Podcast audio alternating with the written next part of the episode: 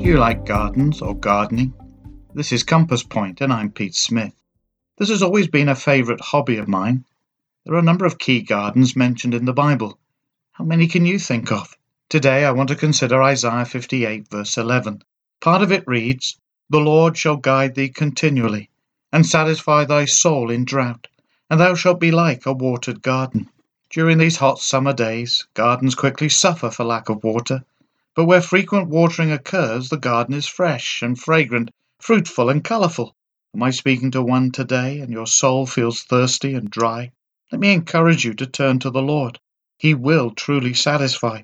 He says in John 4, verse 14, Whoever drinks of the water that I shall give shall never thirst. Join us again soon at Compass Point.